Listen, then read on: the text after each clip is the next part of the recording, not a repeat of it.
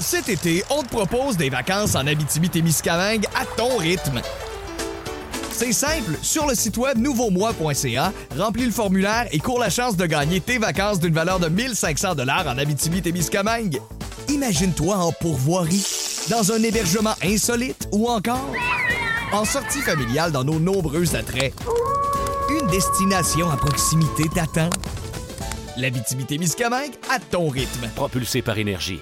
On vous est présenté par Ford du Canada. Construit avec fierté.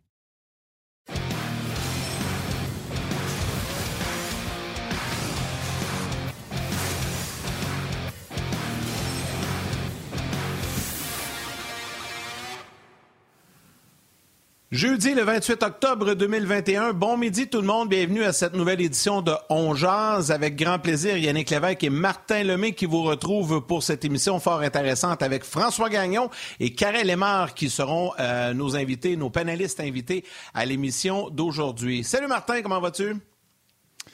Je vais très bien, Yannick. Euh, merci. Avant de commencer l'émission, euh, j'essaie le plus souvent possible de répondre aux gens qui nous écrivent sur il y a plein de façons de nous rejoindre, que ce soit sur euh, le Facebook On le Facebook RDS, ma page euh, publique sur Facebook. Hier, il y a un, monsieur qui m'a écrit euh, Martin Hébert. Il m'a écrit en disant Maintenant, à chaque fois que tu vas nous dire bonjour à nos mères, ben, je vais penser à la mienne qui nous a quittés. C'est arrivé à plein de gens qui ont perdu leur papa ou leur maman, vous savez, la pandémie, etc., ou même sans la pandémie petite pensée aujourd'hui à tous ces gens-là qui ont perdu leurs parents dans la dernière année. C'est jamais le fun. Puis moi aussi, euh, Martin, je vais penser à ta mère quand je vais dire salut à la mienne. Tout à fait, tout à fait. C'est un beau message. Euh, Martin, euh, évidemment, ce soir, le Canadien affronte les Sharks à San Jose. On va en parler.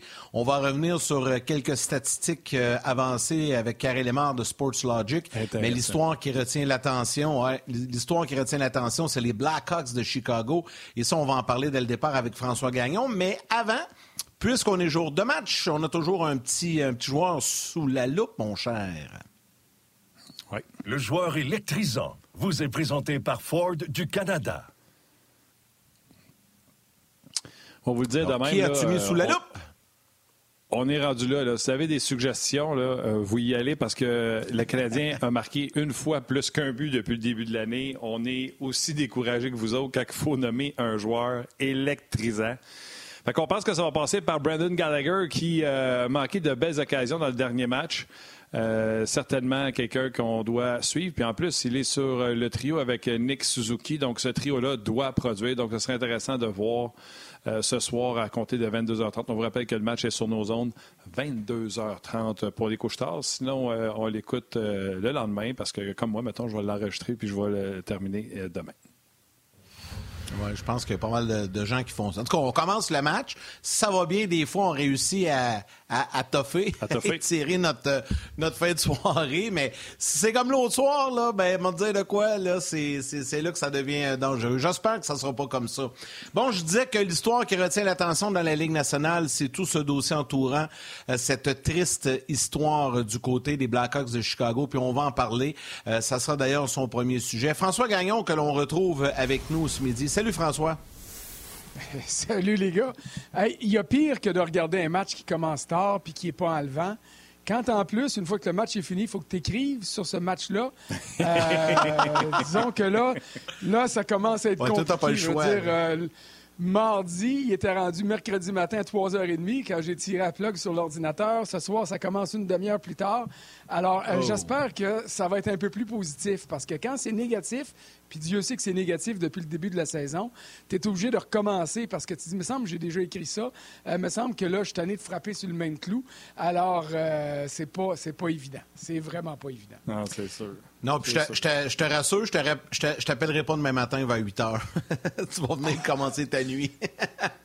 tu as le droit d'appeler, mais surprends-toi pas si ça répond pas. non, non, non, c'est correct, c'est correct. François, je disais tantôt que toute cette histoire, c'est incroyable. Euh, puis plus, les jours avancent, plus on apprend euh, des choses. Aujourd'hui, une rencontre, Gary Bettman rencontre Joel Canville. Euh, si on résume un peu, parce que bon, les gens, tu sais, j'ai vu des commentaires tantôt, les gens ont comme compris un peu l'histoire, mais tu sais, il y a des détails qui sortent d'heure en heure, de jour en jour. Si tu nous résumes un petit peu, puis nous donner une petite mise à jour de où en est la situation, parce que c'est épouvantable ce genre d'histoire-là, puis ça devrait pas arriver, pas seulement au hockey, mais dans la société tout court. Ben, c'est épouvantable. Et puis, je vais reprendre ce que tu as dit en début. Non, c'est plus incroyable. Et c'est ça, la première réaction qu'on a souvent, c'est de dire des allégations comme celle-là, ça semble trop gros pour être possible. Et là, on dit non, c'est pas croyable. Mais oui, c'est croyable. Et à la lumière de tout ce qui est sorti au cours des quoi, 24, 48 dernières heures, euh, le message qu'on doit se passer entre nous, on le fait dans le cadre de l'émission, mais on doit le faire autour de la table quand on mange avec ses enfants. On le doit le faire avec tout le monde qu'on connaît. C'est de dire, hey, des fois, oui, c'est croyable. Et au lieu de balayer du revers de la main toute allégation à la base, comme ça a été le cas euh, dans ce dossier-ci en 2010, ben, il faut se dire, peut-être qu'il y a quelque chose là, et y accorder l'attention qui est nécessaire et de prendre les mesures qui deviennent non seulement nécessaires, mais obligatoires quand on se rend compte que oui, c'est arrivé. Tout ça, les Blackhawks ne l'ont pas fait. Et là, avant toute chose, j'aimerais rendre hommage à mon collègue de TSN, euh, Rick Weinstead.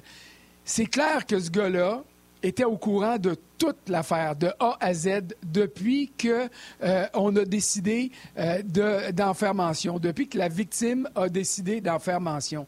Et là, heureusement, la victime, elle s'est identifiée, elle s'est dévoilée, et on peut en parler. Et ça, ça, j'espère que ça va avoir un effet d'entraînement pour d'autres jeunes garçons, d'autres jeunes filles. Je dis jeunes, mais ça pourrait être moins jeune. Il y avait 20 ans quand c'est arrivé, 21 ans. Alors, il faut que les personnes euh, victimes d'actions comme celle-là. Et j'englobe toutes les actions, pas juste les actions de nature sexuelle, mais la pression psychologique, le bullying, tout ce qui fait partie de la société, puis qu'on se dit, ah oh, non, non, c'est pas si grave, là, bien, tous ceux et celles qui sont victimes de ça, servez-vous de cet exemple-là pour dire, oui, il faut dénoncer. Et oui, ça vaut la peine d'être dénoncé parce qu'à un moment donné, peut-être pas demain matin, peut-être pas la semaine prochaine, et euh, dans le cas qui nous occupe, ça a pris plus que quoi? Euh, ça a pris 13 euh, ans? 11 ans. Ben, il y a quelqu'un qui va vous croire. 11 ans. 11 ans. Il y a quelqu'un qui va vous croire à, un moment donné et vous allez sortir non seulement gagnant, mais vous allez sortir grandi de ça. Alors, chapeau Weinstead pour avoir tenu serré ce dossier-là.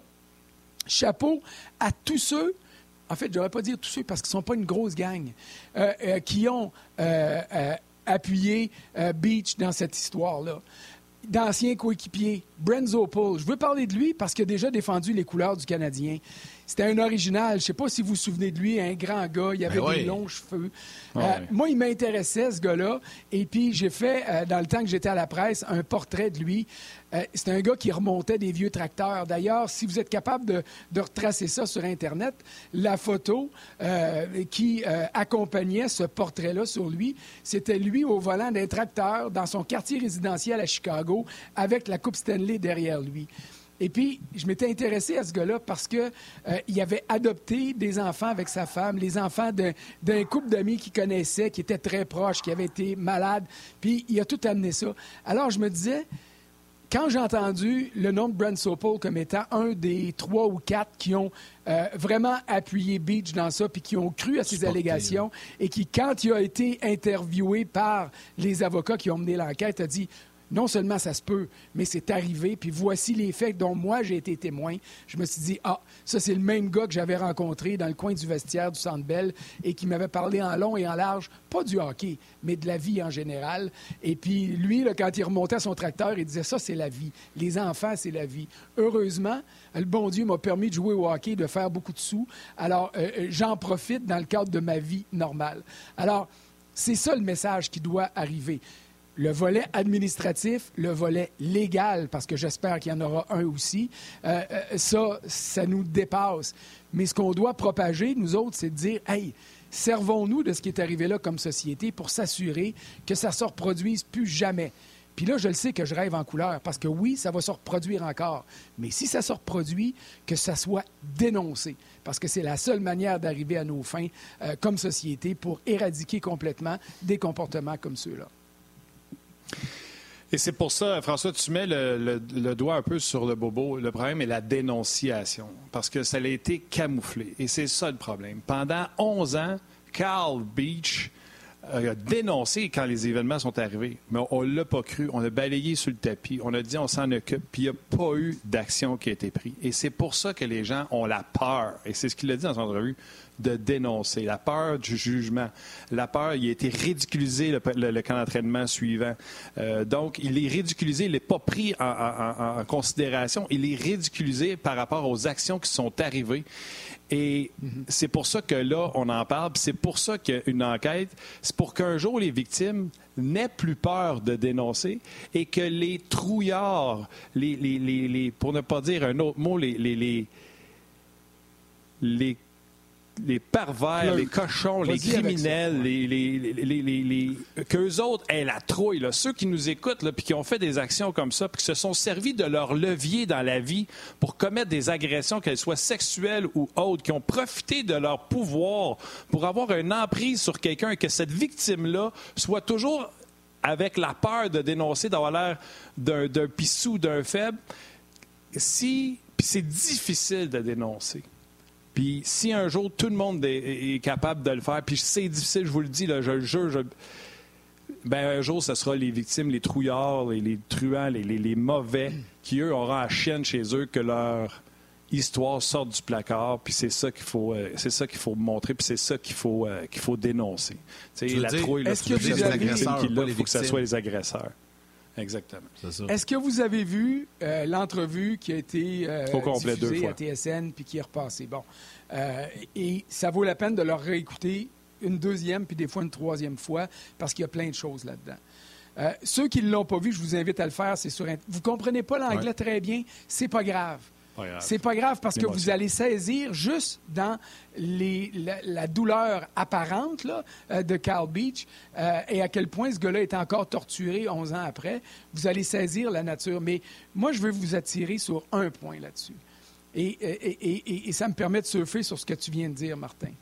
Euh, quand la question lui a été posée, tu sais qu'il y a eu une autre agression que celui qui t'a fait ah. ça l'a fait euh, parce qu'il a été euh, embauché dans un collège américain, parce que les Blackhawks, quand ils l'ont laissé partir, il y avait euh, en Ohio, quand il avait, il avait rempli une belle formule, qui, une belle preuve de, savoir-faire puis de compétence qui a permis de se rendre dans le programme américain, une lettre de référence, et après ça, il s'est retrouvé dans un collège américain.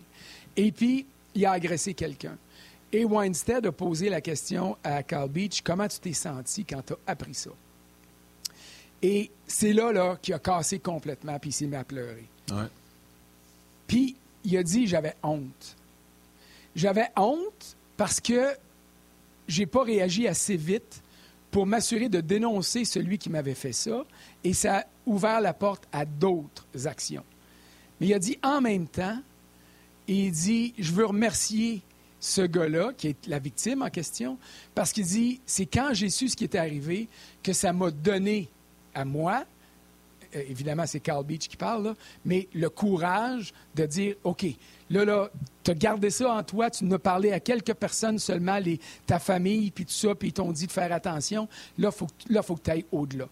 Et c'est là où les personnes qui ont contacté l'ont aidé. C'est là où un gars comme euh, Weinstead à TSN a pris le morceau puis il l'a jamais lâché. Il l'a gardé. Il est allé voir la Ligue nationale. Il a poussé la Ligue. Au début, la Ligue disait non, non, il n'y a pas de matière à enquête. Puis il a continué à pousser. Puis là, on a obtenu d'autres témoignages de d'autres personnes qui donnaient euh, du crédit euh, aux dénonciations de Carl Beach. Puis là, là, là, tu vois, là, la boule, ça y a pris du temps, la boule de neige a commencé à bouger, mais elle a grossi, elle a grossi, elle a grossi. Puis là, elle, elle éclate. Puis elle va faire d'autres conséquences parce que Joël Kenville, c'est un des meilleurs coachs de l'histoire du hockey. C'est un gars que moi, personnellement, dans le cadre de mon travail, j'ai toujours apprécié. Maintenant, quand il dit dans une réunion, si les propos sont exacts, euh, je m'excuse, mais moi, je gère une équipe pour se rendre en finale de la Coupe Stanley, gagner la Coupe Stanley. Euh, je ne veux pas laisser la place à ce qui se passe là pour euh, dénaturer notre aventure. Bien, il a commis une erreur. Comme le ah restant de la direction euh, des Blackhawks qui ont commis une erreur en disant on va mettre ça en dessous du tapis, puis on va se débarrasser du problème, on va l'envoyer à quelque part où il va peut-être continuer à faire des problèmes, mais ça ne nous regardera pas. Bien là, ils se rendent compte que ça les regarde. Alors, qu'est-ce qui va arriver à Kenville? Je ne le sais pas. Mais une chose est certaine, il va falloir que lui, comme personne, comme coach, comme une personne importante dans la Ligue nationale, parce que Joanne Kenville, c'est quelqu'un d'important dans la Ligue nationale, se, euh, se présente puis disent OK, là, oui, j'ai fait ça, c'est une erreur, garochez-moi tous les tomates que vous voudrez, je vais les encaisser, et, qui s'explique puis qui répète au monde si quelqu'un arrive dans une situation comme celle-là un jour, c'est facile à dire aujourd'hui, mais faites pas ce que j'ai fait. Et c'est comme ça qu'on va réussir à avancer. Mais Kenville, comme Kevin Cheveldayoff, qui est le directeur général des Jets de Winnipeg et qui était l'adjoint, le principal bras droit euh, de euh, Stan Bowman quand c'est arrivé en 2010, lui aussi aura à répondre de ses non-actions et non de ses actes. Parce que là, Bowman a remis sa démission, on le sait. Là, Kenville sera rencontré par Gary Bettman aujourd'hui. Bettman va aussi rencontrer Chevaldehoff. Là, je sais qu'il y a des gens qui ont fait l'analogie facile et rapide concernant Marc Bergevin. Il n'est pas impliqué là-dedans parce qu'en 2010, Bergevin n'était pas l'adjoint directeur général Bowman. C'était bel et bien Chevaldehoff. Donc, je pense que Marc est en charge du, personnel ou du recrutement. Là. Donc, il n'est pas touché par ça. C'est surtout parce que dans le rapport, les, personnes sont identifiées autant autour de la table qui étaient autour de ce meeting-là qui disait qu'est-ce qu'on fait avec ce dossier-là, puis on laisse ça de côté parce qu'on a une Coupe Stanley à gagner. Et Marc Bergevin n'était pas autour de cette table-là, n'a pas été identifié comme étant euh, près de l'équipe à ce moment-là. Exactement. Ça, c'est important. La nuance, et, il faut l'apporter. Marc Bergevin, comme 137 ou 138 autres personnes, membres de l'organisation euh, euh, des Blackhawks, joueurs, membres du personnel, euh, des gens qui sont proches de Carby, pardon, euh, Kyle Beach. C'est parce que je veux dire ça. Kyle euh, Beach. Beach les gens qui sont proches de lui euh, ont été rencontrés. Et Marc Bergevin l'a dit, ça je pense publiquement, ou en tout cas c'est de commune nature qu'il a été rencontré par les avocats qui ont mené le dossier à terme il y a 24 ou 48 heures. Mais il n'était pas impliqué directement ou indirectement. Ou si vous voulez dire indirectement parce qu'il était des Blackhawks, OK, mais il n'était pas au courant des, des actes euh, euh, dont euh, Beach a été victime. Il n'était pas décisionnel exactement dans ce temps-là. Alors, est-ce que... est-ce que ça pourrait l'empêcher de retourner avec l'organisation des Blackhawks un jour, si jamais ça arrive? J'ai pas de réponse à cette question-là, parce que si moi, je suis propriétaire des Blackhawks, peut-être que je veux m'assurer que personne qui était au sein de l'organisation en 2010 ne reviendra au sein de l'organisation. Tu comprends? Même s'il n'est pas directement touché, ça pourrait arriver, ça. Excuse-moi, François puis Yannick d'interrompre. Il y a eu un communiqué des Blackhawks, pas hier, mais la journée que ça a sorti, en disant toutes les personnes euh, administratives qui ont été impliquées euh, dans ça ne travailleront plus jamais pour les Blackhawks de Chicago. Et c'est ça qu'on a dit. Peut-être que ça blanchit Marc Bergevin, puis que oui, tu sais, un jour, peut-être qu'il pourrait travailler pour les Blackhawks parce qu'il est considéré comme une personne administrative qui n'était pas impliquée dans ce dossier. Oui, mais ce que ça, je te dis, le mot impliqué, euh. là, euh, dans ce contexte-ci, Marc Bergevin n'est pas impliqué, mais propriétaire, peut-être qu'à un moment donné, parce qu'oublie pas une chose, là, il est conseillé par ses adjoints, mais par des avocats aussi. Puis peut-être qu'à un moment donné, on ah va lui donner le conseil de dire, regarde, tu as mis le mot impliqué dans ton communiqué, mais nous autres, on te suggère de t'assurer que personne qui était au sein de l'organisation à ce moment-là mhm. ne revienne. Ça, peut toucher, ben, faire déplacer bien du monde. Je ne sais pas si ça va se rendre jusque-là, mais ce qui est clair, c'est que, euh, à la lumière des informations officielles sorties jusqu'à maintenant, Marc Bergevin n'était pas au courant, n'était pas impliqué et ça ne veut pas dire pour l'instant qu'il serait euh, balayé du revers de la main par les Blackhawks si jamais on décidait de considérer sa candidature pour succéder à Stan Bowman comme directeur général des Blackhawks. François, ça amène à un autre sujet de discussion qui a un lien avec ça, mais on va y aller plus large on le sait, là, on travaille dans ce milieu-là. Euh, il y a comme un omerta dans les vestiaires de la Ligue nationale et chez certaines équipes qu'on contrôle beaucoup l'information, le message et tout ça. Ça, c'est un fichu d'exemple. De, J'allais dire un bel exemple. C'est pas un bel exemple, mais c'est un, un exemple.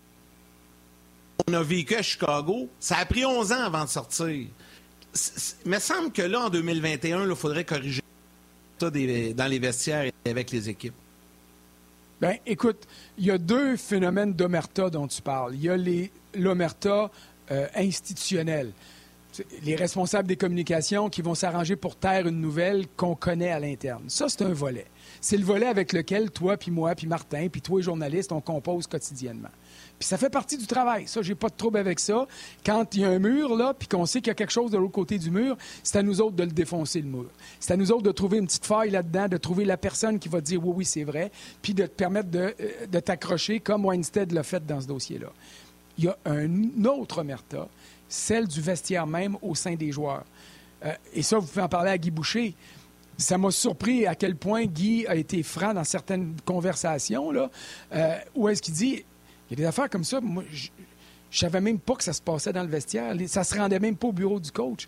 Alors, j'ai vu, comme vous, les commentaires de Jonathan Tapes, qui était le capitaine des Hawks en 2010, qui est toujours le capitaine, puis qui a dit, je n'étais pas au courant de tout mais qui a dit en même temps j'aurais dû en faire davantage, j'aurais dû me renseigner, j'aurais dû m'impliquer plus. Tu as Patrick Kane qui a dit exactement la même chose. Moi, je regarde ça puis je me dis comment c'est possible que le gars se fasse traiter de tout et non sur la patinoire par d'autres coéquipiers qui savent qu'est-ce qui est arrivé, puis que l'ensemble du groupe ne soit pas euh, au courant? Alors ça, ça pour moi là, ça sonne faux entre mes deux oreilles. Alors il y a des choses à faire, mais tu as raison de dénoncer ces omertas là l'omerta de l'organisation, elle, elle est dénoncée dans le cadre de l'enquête qui a été menée, puis des conséquences avec lesquelles on compose maintenant et qu'on composera peut-être au cours des prochains jours, prochaines semaines.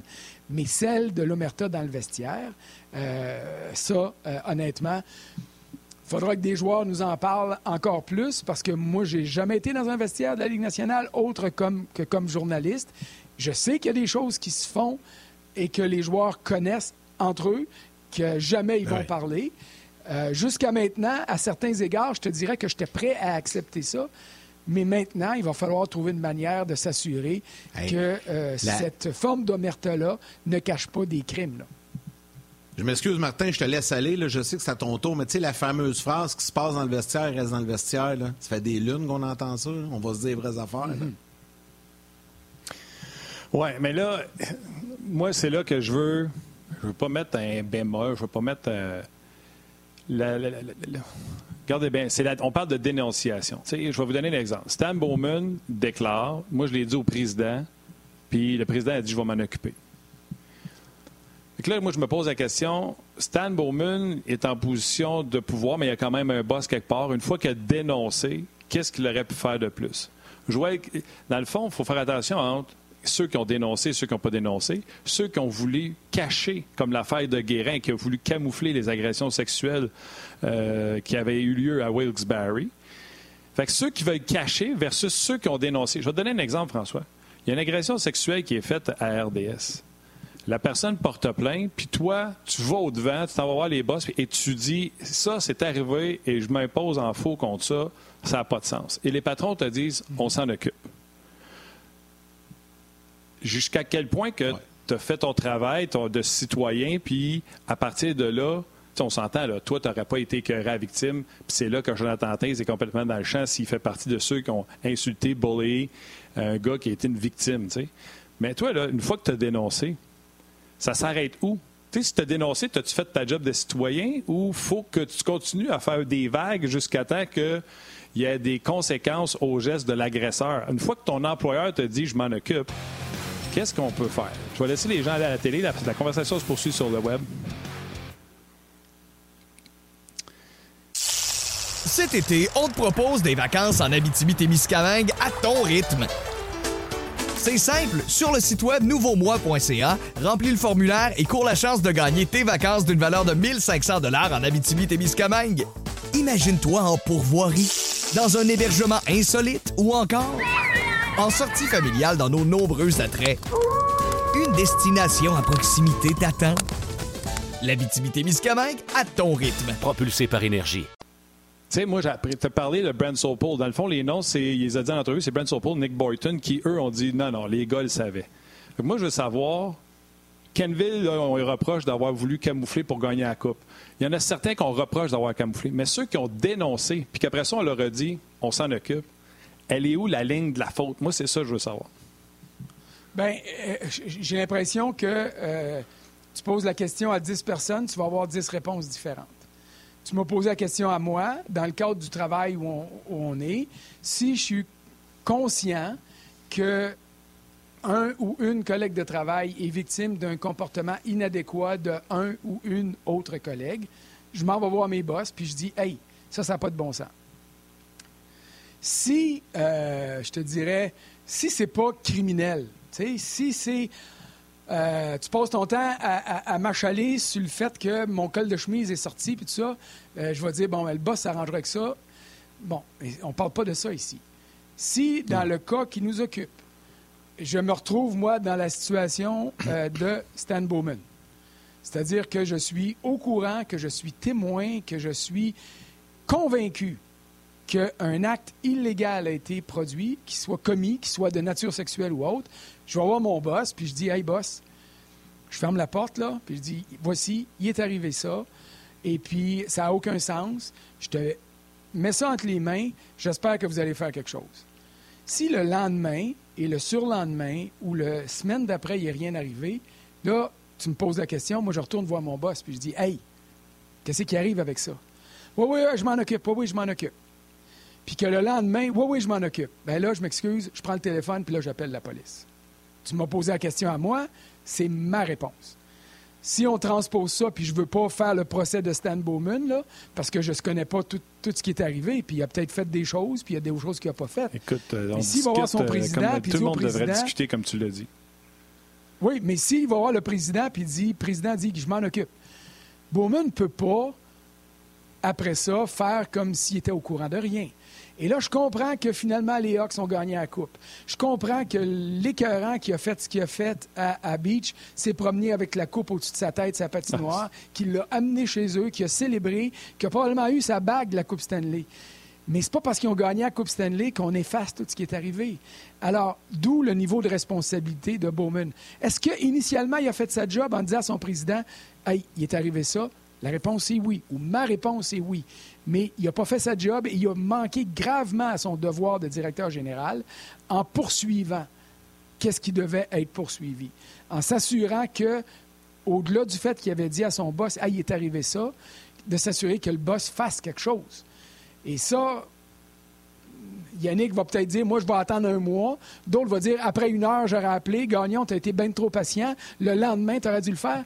Je suis ouvert à toutes les hmm. réponses. Parce que je suis pas sûr qu'il y ait une bonne ou. ou, il n'y a pas de mauvaise réponse. Une réponse qui est meilleure que les autres. mais l'important, c'est de ne pas se dire, personnellement, hey, j'ai donné ça à mon boss, puis après ça, je me revire de bord, puis je fais comme si ça n'existait pas. Non, non.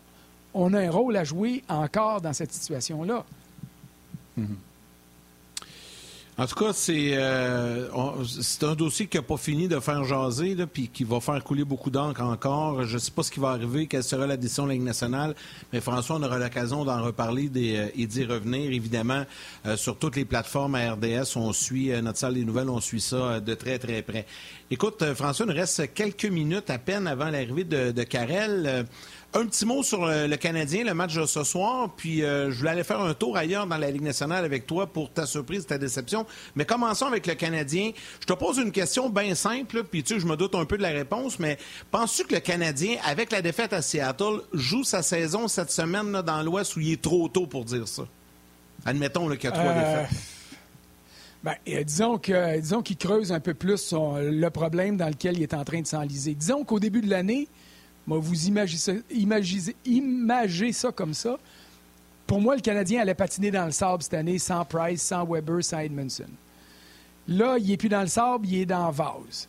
Puis s'il perd à soir à San Jose, ben la vase va être un peu plus épaisse. Puis s'il perd en fin de semaine à Los Angeles et puis à Anaheim, la vase va se transformer en vous savez quoi. Mais ça ne veut pas dire que la saison est finie pour longtemps. Rappelez-vous la conquête des Blues de Saint-Louis.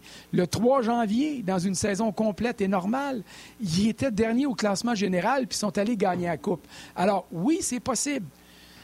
Mais quand on regarde le Canadien aller là, je me dis, il ne peut pas se permettre de perdre. Je te dirais, il faut qu'il gagne les trois prochains matchs. S'il en perd un, ben, qu'il perde en prolongation ou en tir de barrage, mais ça y prend quelque chose là, sur quoi bâtir. Parce qu'après ça, ils vont revenir à Montréal, puis là, ça va être quoi le cliché? Ah, oh, la première game à la maison, quand on revient d'un long voyage, c'est jamais possible de gagner. tu sais, non, chez moi, le cliché, puis aller sur la glace, puis jouer. Tu sais, votre joueur électrisant, Brendan Gallagher, que j'aime d'amour, quand je l'ai vu casser son bâton, fermer la porte, j'ai dit Hey, Brendan, gaspille pas tes énergies-là. Assure-toi de mettre la POC sur le net quand tu un 2 contre 1, puis trouve une manière de marquer. Parce que tu es rendu toi, là, chez Weber, de cette équipe-là. -là, c'est toi le leader. Tu pas le C sur ton chandail, mais c'est pas en te choquant au banc que tu vas motiver tes gars. Là. Par là, dans le blanc des yeux. Plante-la dans le vestiaire pour dire Hey, qu'on perde, c'est correct, mais il faudra au moins qu'on se déchaîne sa glace, ce qu'on n'a pas fait lors du dernier match à, Seattle. Alors, il ne joue pas sa saison, le Canadien, mais disons qu'il est en train de prendre une tangente pour la gaspiller, ça c'est clair. Écoute, euh, je suis d'accord avec toi. Je suis même pas dans. Ils ont besoin d'une victoire. Ils ont besoin de bien jouer. on verra le résultat après, mais ils ne jouent pas bien depuis le début de l'année. C'est ridicule. On va ramener les gens de la télé, euh, si tu permets, François.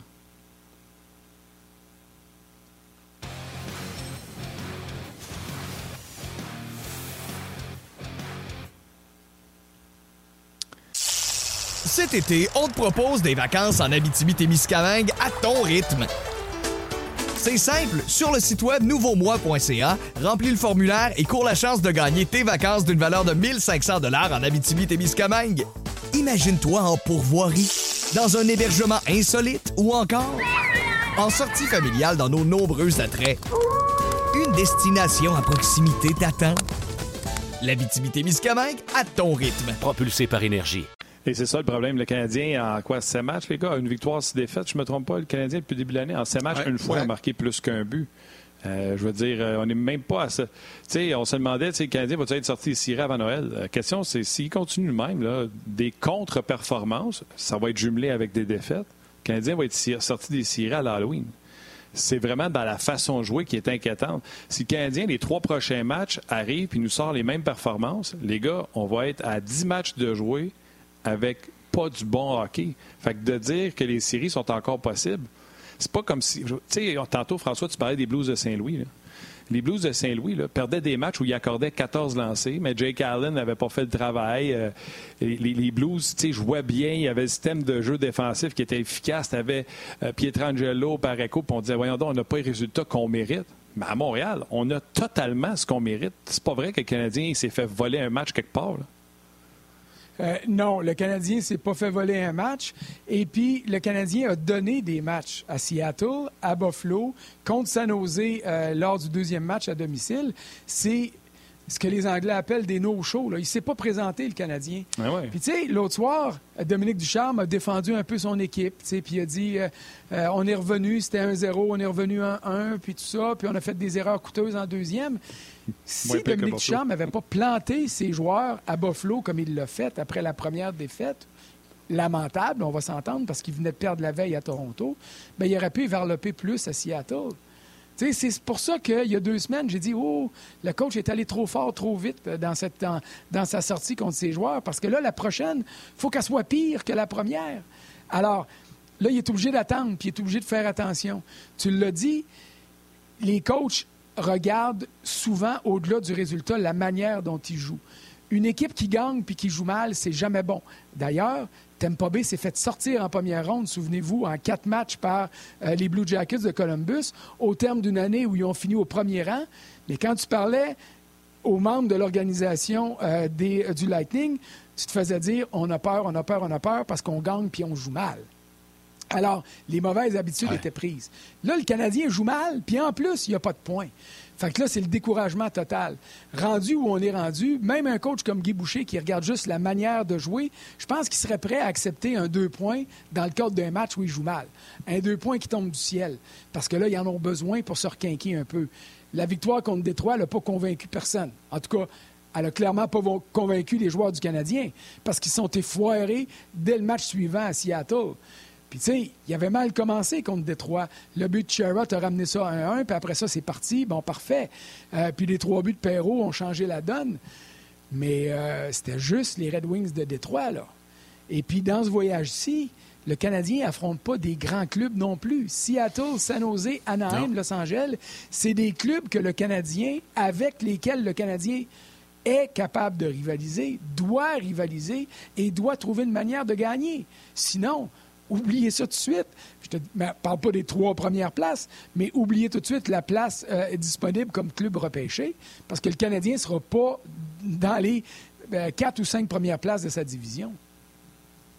François, en une minute, en terminant, euh, je t'ai posé la question tantôt, ta plus grande déception et ta plus belle surprise en ce début de saison dans la Ligue nationale? Ma plus grosse déception, c'est l'avalanche du Colorado. Euh, je sais qu'il y a eu des blessés là-bas. McKinnon n'était pas là. Euh, Landeskog a manqué. Mais je fondais tous mes espoirs dans l'Ouest sur l'Avalanche à cause de Darcy Comper, qui pour moi tombait dans un club solide qui lui permettrait de démontrer à tout le monde qu'il est un des 5-10 meilleurs gardiens de la Ligue. Et jusqu'à maintenant, ce n'est pas arrivé. Ça, c'est une grosse déception. Ma plus grosse surprise, les Pingouins de Pittsburgh. Sans Crosby, sans Malkin, hmm. Sans Christopher Le sans euh, Jeff Carter qui a raté des matchs à cause de la COVID lui aussi, cette équipe-là gagne avec, euh, je te dirais, régularité. Et non seulement ça, mais elle a déclassé des gros clubs de hockey qui l'ont peut-être pris à la légère, mais qui auraient pu se réveiller dans le cadre du match. Et surtout en raison du fait qu'ils n'ont pas d'effectifs, qui auraient pu être en mesure de revenir dans le match, mais ils ne l'ont pas fait. Les gardiens sont les talons d'Achille des Pingouins. Et si pour l'instant euh, Tristan Jerry et puis euh, fait sa job, ben cette équipe-là aura des chances euh, de surprendre moi le premier parce que je les avais sortis des séries en début de saison. Oui, les gardiens, c'est correct. Là, ils ont quand même donné 17 buts en 6 matchs, donc on près d'une moyenne de 3, mais c'est surtout l'attaque qui a marqué 24 buts depuis le début de l'année sans le powerhouse que tu as parlé tantôt. Donc c'est surtout là que ça joue pour les Pingouins. Tu as raison. Sullivan a déjà une main sur le Jack Adams après 10 matchs. Mais euh, il en reste beaucoup à faire. Fait que beaucoup de choses peuvent changer d'ici ce temps-là. François, un super plaisir. Je sais qu'on se rejase aujourd'hui. Prends soin de toi et on se parle tantôt. C'est bon, ça marche. Salut, Frank. Bonne journée, bon match à soir. Bye. Oui, bon match. On vous rappelle que c'est à 22h30 sur les ondes de RDS avec nos émissions. Il y a, entre autres euh, Hockey 360 qui sera là euh, dès 21h30 en version 60 minutes. L'antichambre va précéder à 20h30 également en version 60 minutes. Donc, bref, on met la table tout au long de la soirée pour euh, le match canadien Sharks à 22h. Là, Martin, je sais qu'on arrive à un segment que tu aimes beaucoup avec Karel, mais avant, si tu veux bien, je veux juste prendre une minute pour saluer des gens sur euh, Facebook. Puis je sais que tu veux le faire également sur rds.ca. Ça se prêtait moins la lecture de commentaires là, tantôt avec le sujet des Blackhawks, mais je salue Marc-André Martin Masque, Marco Duhem, Jonathan Drapeau, tous des gens qui ont pris le temps d'écrire euh, des commentaires sur l'histoire des Hawks. Patrick Girard, Cédric Perron. Euh, il y a Hugo, je n'ai pas son nom de famille, également, qui posait une question si c'était pour toucher Marc Bergevin. On lui a répondu. Philippe Laroche également euh, du côté de Facebook. Je te laisse aller avec le RDS.ca avant d'accueillir Karen. Oui, je vais y aller avec ceux qui ont écrit, moi, sur euh, le hockey, parce que, euh, à tout le fait, on a quand même parlé du Canadien de Montréal. Gaétan Baudin qui dit à Seattle, le CH avait l'air d'une petite équipe sur la patinoire. Cam Reyes dit pas d'attaque soutenue, juste on dumpe la rondelle. Cam, on essaie de dire plus dumper la rondelle, on parle de placement à la rondelle. Euh, Jean-Luc Pigeon, il dit Je continue de penser que Price est fini pour l'année et que le vestiaire le sait. Aucune détermination sur la glace. Euh, peut-être qu'il y avait trop de joueurs au camp d'entraînement et pas de pratique avec l'équipe actuelle. C'est André Legault qui nous écrit ça. Robert Trépanier dit Merci à François de reprendre mon commentaire du début de, sur euh, Brendan Geiger, puisqu'on l'a nommé joueur électrisant. Puis lui, il a dit non, joueur électrisant. Il est tout seul avec le gardien, il a manqué le net. On le sait. On essaie de trouver quelqu'un qui va être électrisant à soir. Donnez-nous une chance, Robert, sous plat. Pas facile de choisir un joueur électrisant quand l'équipe marque un but par match. Euh, une chance que c'est tard. Beaucoup de gens ne regarderont pas la partie euh, où le désastre du Canadien. C'est euh, Pascal Blais qui dit ça. Bref, salutations à tous les gens qui prennent le temps de nous écrire. On l'apprécie énormément. On va rejoindre immédiatement Karel est mort. Salut Karel. Salut, Salut Karel. Comment ça va? Toujours en pleine forme. Ben, ça va bien. Ça... Moi, j'aime ça parce qu'à chaque semaine, tu arrives avec un nouveau décor. C'est génial. Ben c'est vraiment beau derrière toi. là. Ben oui, les mains. Ah non, c'est fou. Euh, Raconte, ben, on, aime ça faire ça avec nos invités quand ils ont un petit décor comme ça. je vois un casque des Alouettes, des anciens logos des Alouettes, le casque de Ken Dryden. Raconte-nous ce que tu as derrière ton mur un petit peu. OK. Ben, first, un, je, je, je, dis que je suis pas chez moi. Je suis, dans le fond, euh, chez Sportlogic. Euh, je suis venue au bureau aujourd'hui ce matin. Donc, euh, j'ai une euh, ah grande fierté à vous montrer un peu ce qu'on ce qu'on a. Puis, les équipes, dans le fond, qui ont eu des petites quotidiennes qui travaillent avec nous aussi, et ces choses-là. Puis, en haut, excuse-moi, de l'autre côté, juste ici, dans le fond, il y a aussi le sport que Sportlogic fait avec l'Association du hockey féminin de la PWHP, dont je fais partie. Donc, ah oui beaucoup de petits détails ici et là. Puis euh, on touche aussi au football, on a touché au soccer. Euh, donc, euh, pas mal de belles choses ici en arrière de moi. Puis je prends aucun crédit. C'est toute la compagnie en tant que telle qui ont, qui ont reçu ces, ah, ces trophées-là et ces choses-là. Ouais, c'est un beau décor, je le ah, promets. Bravo, bravo. écoute, on va regarder ensemble, puis tu nous as envoyé ça ce matin, une superbe préparation d'ailleurs, euh, Karel. Le Canadien, comme je le disais tantôt, marque pas de but. Je me souviens pas d'avoir vu ça, moi, une équipe qui, dans ses matchs, a six matchs de un but ou moins. C'est complètement, euh, on va le dire comme je le pense, c'est dégueulasse. C'est c'est dégueulasse, mais vous en avez parlé un peu aussi avec, euh, avec François avant. on parle d'équipes comme les, comme les Penguins de Pittsburgh qui sont capables de performer sans leurs gros joueurs. On a perdu des gros morceaux. Notre line-up change aussi avec les Canadiens. Puis là, on demande à des joueurs de jouer peut-être dans les lignes où il ne devrait pas jouer ou pas pour l'instant, deviendrait probablement euh, un premier centre ou vice-versa, un peu à la Suzuki qu'on a mentionné. Moi, ce que je trouve déplorable un peu avec le Canadien, c'est que, euh, puis le, tableau, euh, je ne sais pas si on a mis le titre que j'avais mis dans le fond dans la, dans la, dans la case en tant que telle, là, mais c'est les points faibles qui ont resté constants depuis le début de la saison, exactement. Ce qui est un peu triste, puis on en parle depuis le début, le temps de, le temps de possession est dans les derniers rangs. Euh, on n'est pas bien ou on n'est pas bon, pardon, avec euh, le contrôle puis la possession de la rondelle en zone offensive. Euh, je n'ai parlé la dernière fois que j'étais ici, puis on était dans les, dans les pires, dans le fond, à créer des, des, des revirements dans le haut de la zone. puis là, aujourd'hui, le tableau que je démontre, c'est vraiment, OK, on touche au même point. je me souviens, Martin, on a parlé, toi puis moi, comment on est efficace ou pas efficace en, en mise au jeu dans la zone neutre? On est 29e, 32e, 31e. Puis là, en plus, ce que j'ai trouvé à travers les chiffres, non seulement on marque pas, mais on est dans les pires à donner des chances de marquer sur les relances ou les, les rushs, que j'appelle. Donc, une entrée de zone. Mais on est les pires. On est, on est les pires. On est les pires. 32e. Aïe, aïe. Puis là, l'autre point, l'autre point que j'ai, que j'ai regardé aussi à travers ça, à date, en égalité numérique, on a accordé 16 buts. OK? Bon, il y en a 8 qui ont été accordés sur une relance dans un rush comme ça. Donc, on, y a euh, l'équipe opposée relance l'attaque. Euh, le Canadien se fait prendre en arrière d'eux ou totalement en désavantage un peu. Puis il y a vraiment une relance qui est faite. Puis les autres équipes comptent dans le rush, donc dans l'entrée de zone en tant que telle. Ils se rendent dans la slot, ce qu'on appelle, pardonnez-moi, l'enclave, et puis on leur donne le milieu au complet. Ça, c'est quelque chose que en le regardant, Martin et tous euh, spectateurs aujourd'hui, en même temps, vous allez pouvoir me dire, est-ce qu'on est bon à backchecker? Vous c'est quoi backchecker? Donc, le repli, le repli défensif. Le repli défensif. Et le repli défensif, oui. Le repli Est-ce qu'on est bon à faire ça? Est-ce que vous voyez par rapport à ça? Non? Écoute, ben, un... on, a, les images de Jonathan Drouin qui laisse aller Tanev. On a les images de Dvorak qui laisse aller... Euh, J'en ai plein d'images qui me viennent en tête. Fait que là, si tu m'assommes en me disant qu'on est bon, là, je ne sais pas ce que je fais. Je, viens confirmer. Au tu nous expliques ça. je, le, le confirme même pas en statistique. J'ai même pas besoin de le faire. J'ai regardé tous les buts dans le fond, euh, plus les avantages, excuse-moi, les, chances de marquer qu'on a laissé aller. Euh, vous en avez nommé deux. Euh, j'ai des, des, autres cas que dans le fond, je sais pas si c'est un système qu'on essaie de faire. Dans le fond, le plan de match de faire la, la stretch pass qu'on appelle. Donc la longue passe à essayer de, de gagner du territoire puis de l'amener de l'autre côté. Mais on se fait prendre plus souvent qu'autrement les trous en arrière. Il y a une attaque qui est relancée. Maintenant, on fait le repris défensif avec un effort qui est euh, médiocre, un petit peu, si je peux me le permettre. Puis on n'est pas capable de revenir dans le milieu de la zone. Fait que ça, ce que ça fait, non seulement on est un peu lent à revenir, mais on crée un espace immense. Il n'y a aucun triangle défensif que j'appelle, donc les deux défenseurs avec un joueur qui sont capables de bloquer une passe transversale ou une passe avec une seconde attaque à un défenseur ou à un F3. On est les pires dans la ligue.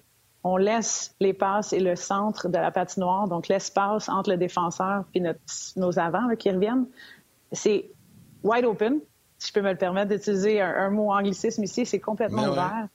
Et puis, si le Canadien pourrait simplement se donner un petit peu un, coup dans le derrière et essayer de revenir un peu plus rapidement, d'avoir l'effort attaché à ça, à vouloir créer ces triangles défensifs-là que je parle, à vouloir prendre un joueur ou même juste bloquer une ligne de passe, ben il y aurait peut-être pas huit buts qui auraient été marqués sur des rushs ou sur, pardon, une entrée de zone faite avec en plein contrôle par les, par les autres équipes.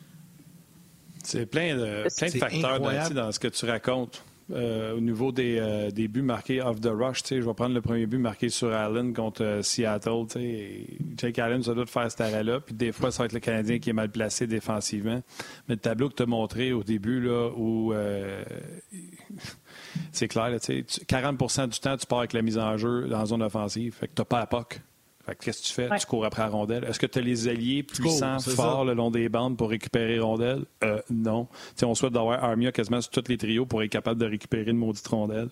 C'est nous autres qui passons le moins de temps en zone offensive avec la rondelle. Puis quand on est en zone offensive, une stat que tu n'as pas dans ton tableau, si on passe la moitié du temps, on est les pires en temps en zone offensive, puis on passe la moitié de ce temps-là face à la bande parce qu'on essaie de protéger la rondelle parce qu'on est tout petit. Fait que on n'est pas face au jeu, pas face à l'action, pas en train de créer de l'offensive. On est en train d'essayer de protéger la rondelle le long de la bande.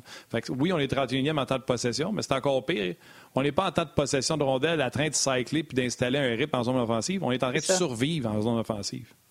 C'est un, peu, c'est un peu ce que je voulais amener aussi, puis la connexion entre les quatre points. Là, on s'entend que ce qui se passe dans la zone offensive a un, lien direct avec ce qu'on crée contre nous, là. Ce, qu'on, ce, que, ce que les gens sont capables de créer euh, ou l'adversaire. Tu l'as dit, c'est alors leur premier but. Bon, euh, il y a un, turnover qui est créé ou il y a une, relance qui est faite, mais on n'est même pas dans le décor pour revenir aider nos défenseurs. Tu sais, on a blâmé aussi ici et là, OK, ben on a de la difficulté à sortir de la zone en, plein, euh, en pleine possession ou, ces choses-là.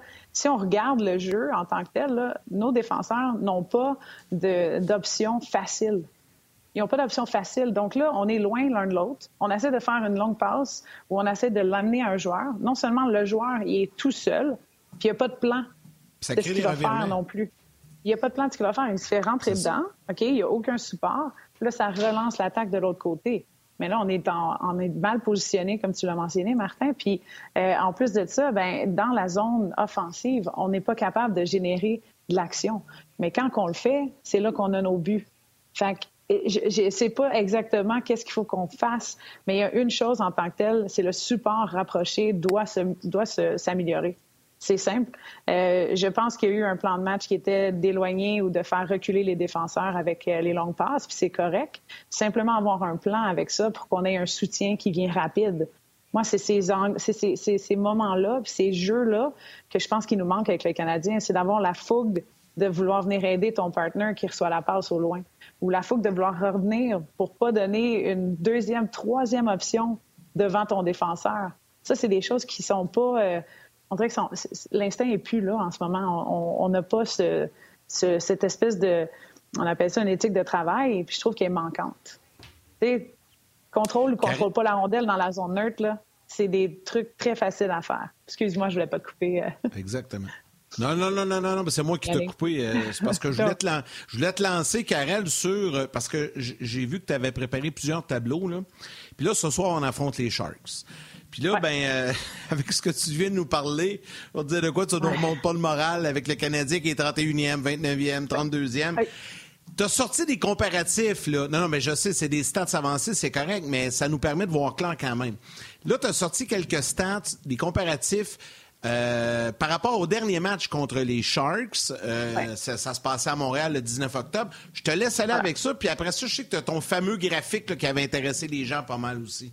Ben, c'est un peu ce que je voulais mettre ensemble, euh, un peu des deux. C'est des stats qui sont assez simples à comprendre. on s'entend, c'est ce qui a été créé un contre l'autre, vis-à-vis l'un l'autre. Le match était là. Euh, écoute, on a joué entre-temps. Il y a eu quelques bons moments, mais pas nécessairement. J'espérais rencontrer les Sharks euh, dans un état un peu plus...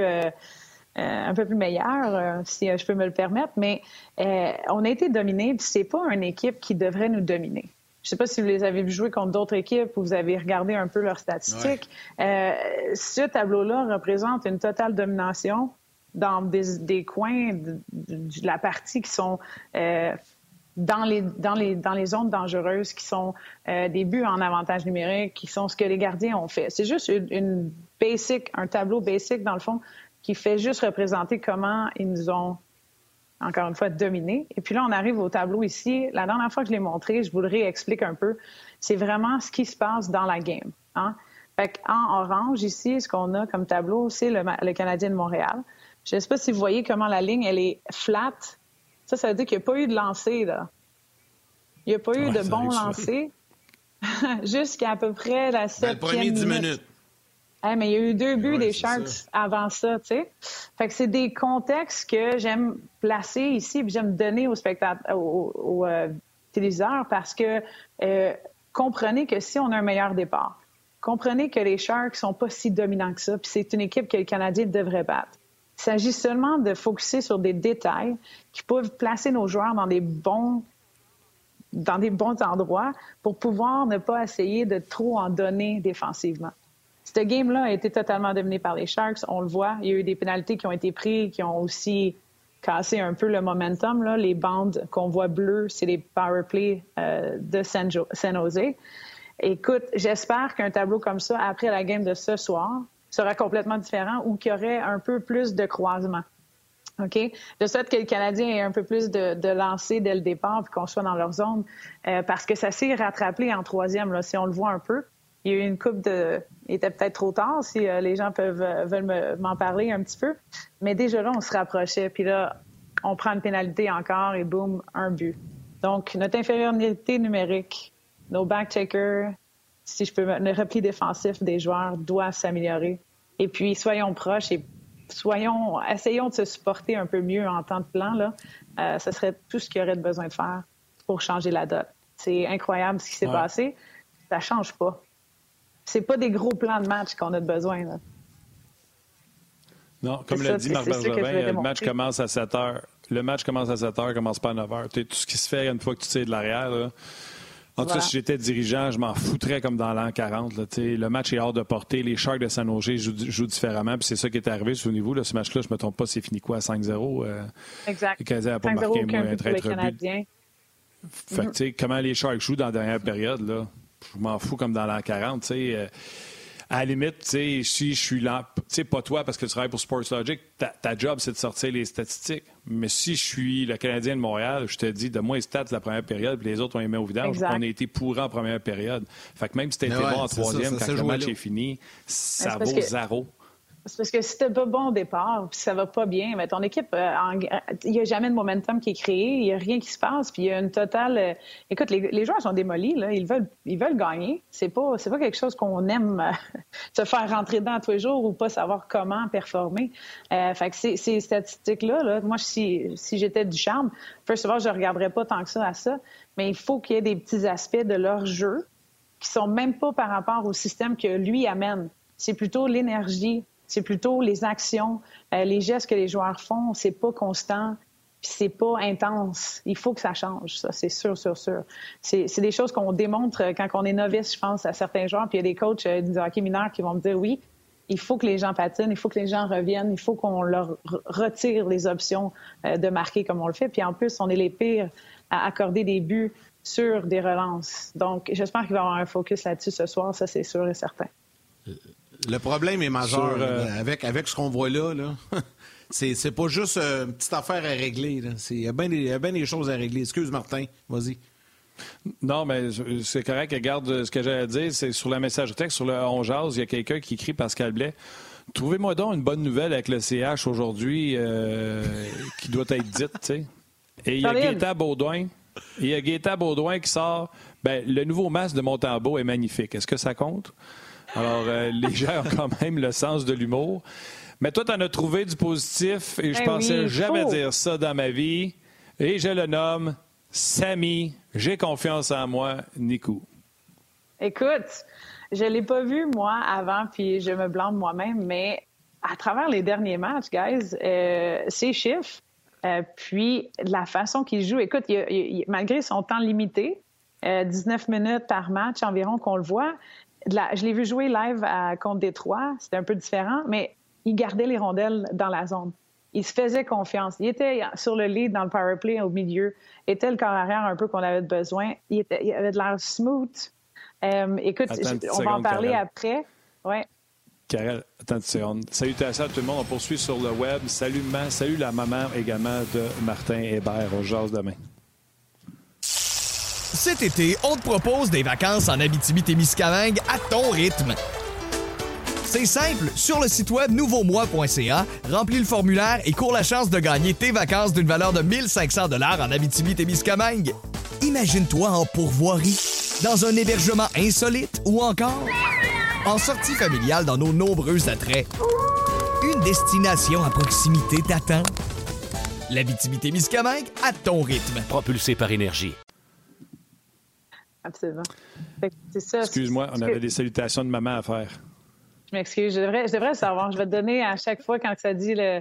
Ouais, je vais te donner le temps pour le faire. Je suis désolée, maman. Euh, maman, maman Lemay ou? Oui, ouais, maman Lemay, tu l'as. Oui, ouais, maman Lemay, maman Lévesque. Maman Lévesque. Ouais, on est correct, là. Ouais. ils sont là, les deux. c'est cute, j'aime ça. continue, continue, Karel, continue. Tout ce que je disais, c'est que à travers tout le négatif qu'on voit depuis, euh, les, le début de la saison, ben son retour à lui de, la blessure, c'est sûr qu'il a fait un petit retour, à, comment je pourrais dire, euh, attendu sans nécessairement s'attendre à quoi que ce soit aussi en même temps. Mais euh, les chiffres qu'on a vus déplacent un peu de l'air. Écoute, il est dans les premiers qu'on le voit à travers le Canadien. Oui, Guy me dirait que c'est une, sample qui est petite en termes de statistiques. Euh, mais c'est quelque chose qui, euh, on doit bâtir là-dessus. Euh, en le regardant jouer, c'est ce que je disais un peu plus tôt. contre les Détroits, j'étais là au Centre Bell. Dans le fond, j'ai eu la chance d'aller voir. Puis, je, trouvais qu'il y avait, qui fitait bien, qui était à l'aise. les relances se faisaient bien aussi.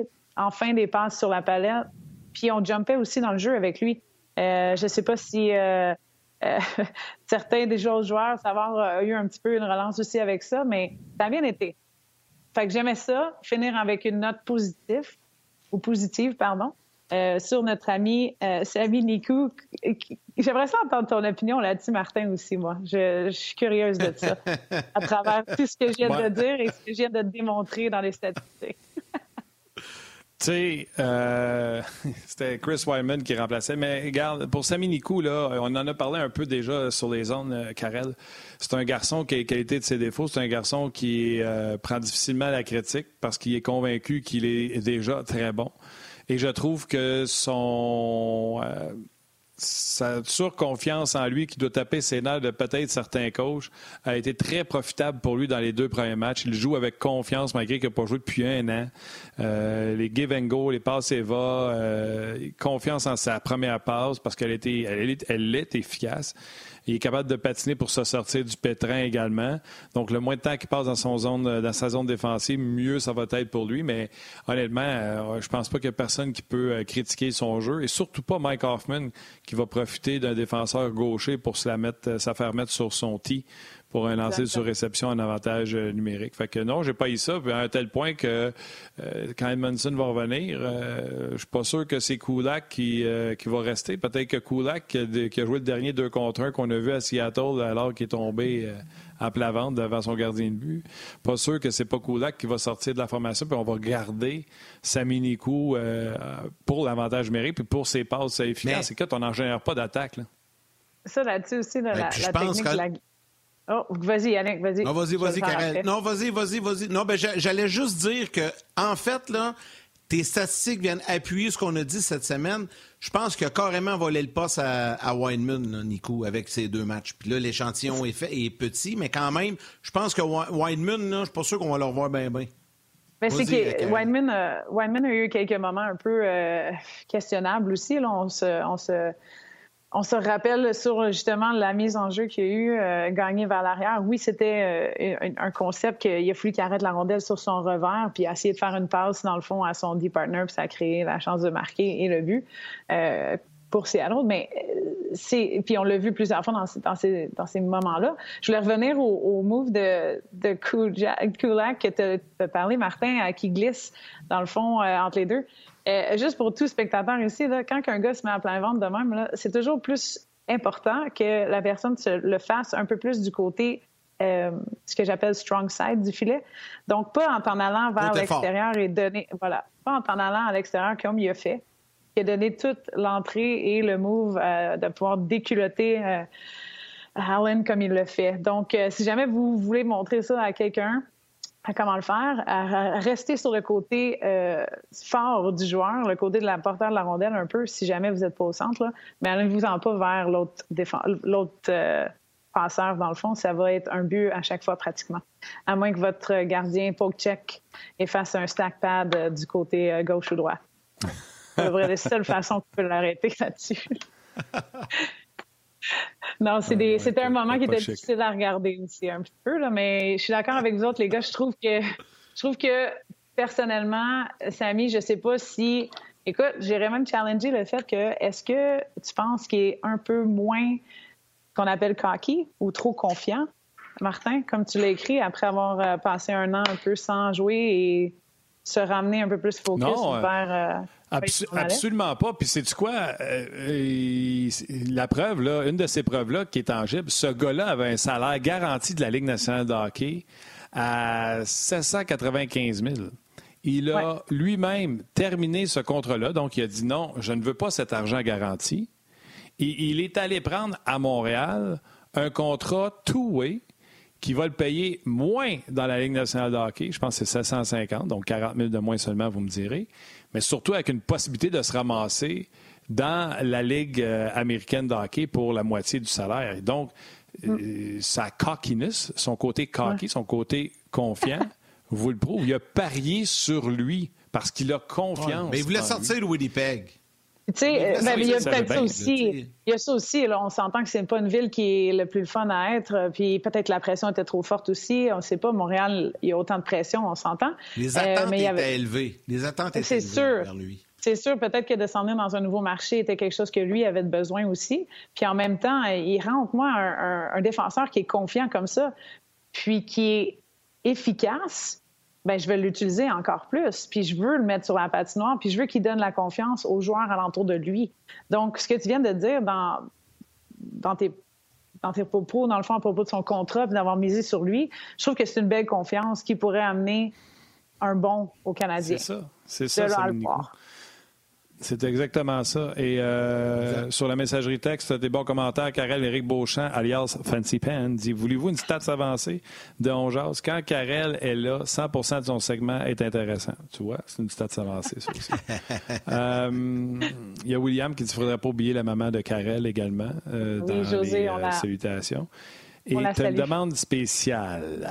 Charles Bélanger. Je ne sais pas si Karel a des stats avec elle mais sinon, ce sera pour la semaine prochaine.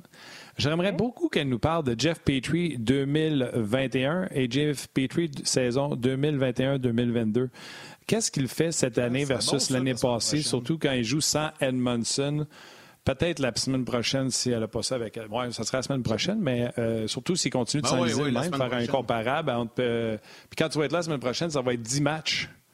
Fait qu'un échantillon de 10 matchs on va avoir du bonbon. Puis euh, je pourrais sortir aussi, même avant, Martin, si tu vas en parler aussi euh, dans, les, euh, dans les prochains épisodes. Mais on serait capable de voir aussi les duos, dans le fond, la performance des duos quand ils étaient avec un joueur versus un autre joueur et comparer les, performances, dans le fond, en tant que tel. Fait que je vous donnerai ça. Je te l'ai déjà dit, Martin. Je te l'ai déjà dit, Karel, tu donnes pas ton stock gratuit. Fait que ah, jamais je ferai ça, sans J'aime ça t'en donner, Martin, voyons, il n'y a aucun problème. Non, tu ne donnes les, pas ton stock gratuit. OK, OK, OK. C'est bon, c'est bon. Mais euh, oui, j'aimerais ça regarder... Un gros merci. je vais regarder ça pour Petri sans problème. Puis essayer de faire euh, les, les, différences, même sur des points communs aussi, là, des statistiques qu'on aime voir chez les défenseurs. Ben, parfait, on fait ça la semaine prochaine. Karel, encore une fois, superbe travail, un gros, gros merci, très, très apprécié. Les gens partout euh, sur Facebook, rds.ca l'ont apprécié également. On te souhaite une belle semaine, puis on se reparle la semaine prochaine, Karel. Merci beaucoup, merci, à tous. Bye bye, bye maman. Bye. Ouais. Alors, on y va. Euh, elle l'a fait, elle l'a fait. On y va, Martin, avec les trois étoiles de la journée chez nos jaseux euh, sur les différentes plateformes, que ce soit rds.ca, Facebook On Jase ou Facebook RDS. À toi. La troisième étoile de Third Star du Facebook RDS, Alain Girard. La deuxième étoile de Second Star du Facebook On Jase, Jonathan Drapeau. Et la première étoile, The First Star. C'est lui qui a fait le gag sur le masque de Montembeau comme point positif. Du RDS.ca, Gaétan Baudouin. Baudouin. Alors, un gros, gros merci à Karel Lemar. Merci à François Gagnon également, qui étaient nos panélistes invités aujourd'hui. Demain, Guy Boucher et David Perron seront avec nous au oh. lendemain du match euh, du Canadien. Puis les Blues, ça va très bien. Donc, avec David, ça va être le fun de jaser avec, euh, avec lui. Merci à Valérie Gautran, réalisation mise en onde. Toute l'équipe de production en régie, un gros, gros merci. Alexandre, qui était avec nous aux médias sociaux aujourd'hui. Et à vous tous, les jaseux, merci beaucoup d'avoir été avec nous. Donc, on va parler d'une équipe euh, qui ne gagne pas et d'une équipe qui gagne demain avec Guy Boucher et David Perron. Hey, Yann, t'es bon, lâche pas. Mon chum, on se jase demain. Merci à tous les, euh, les jaseux, puis on se parle demain. Bon match ce soir.